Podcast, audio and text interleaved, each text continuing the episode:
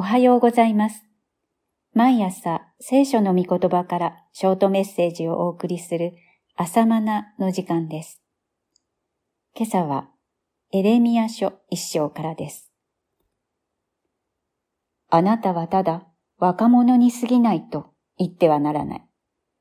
誰にでもすべて私が使わす人へ行き、あなたに命じることを皆語らなければならない。一章七節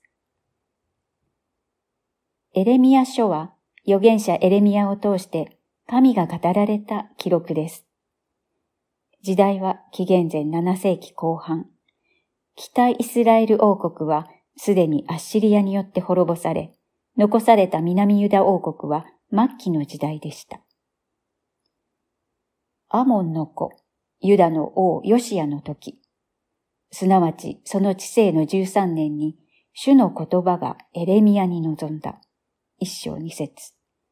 と記録されているように、列王記下の第22章以降が並行記事です。先のイザヤは紀元前8世紀後半の人物ですが、エレミアはその後100年以上後の人物ということになります。さて、列王記にも記されているように、時代はますます暗黒に向かって進んでいました。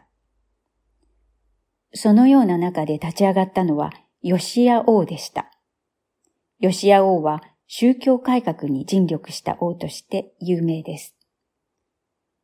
そのヨシア王の治世の第13年にエレミアは召されました。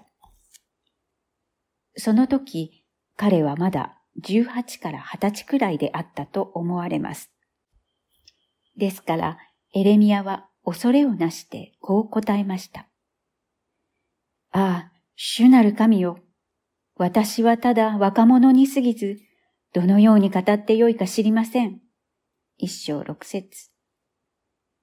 そのエレミアに対する主の返答が今日の冒頭の聖句です。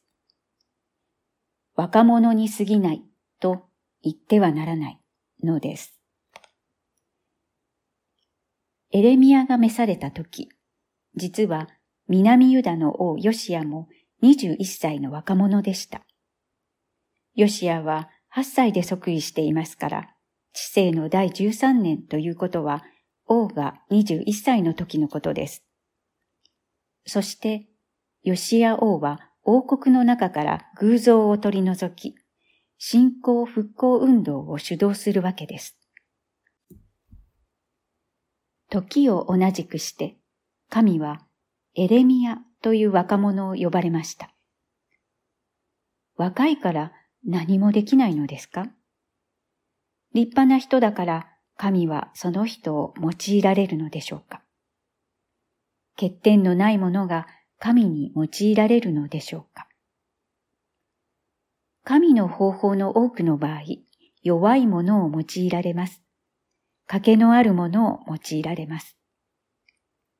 若者とは何でしょうか？弱さとか賭けのあるものです。エレミアは己の弱さ、不完全さを知っていました。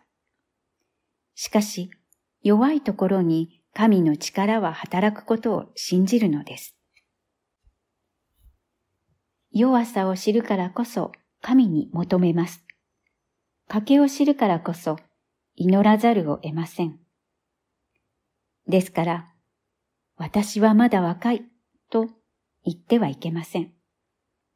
私はクリスチャンになって間もないと言ってはなりません。私は老年で力がないと言ってもなりません。私は足りないと言ってはなりません。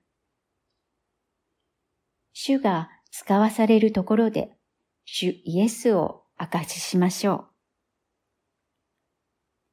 以上です。ではまた明日。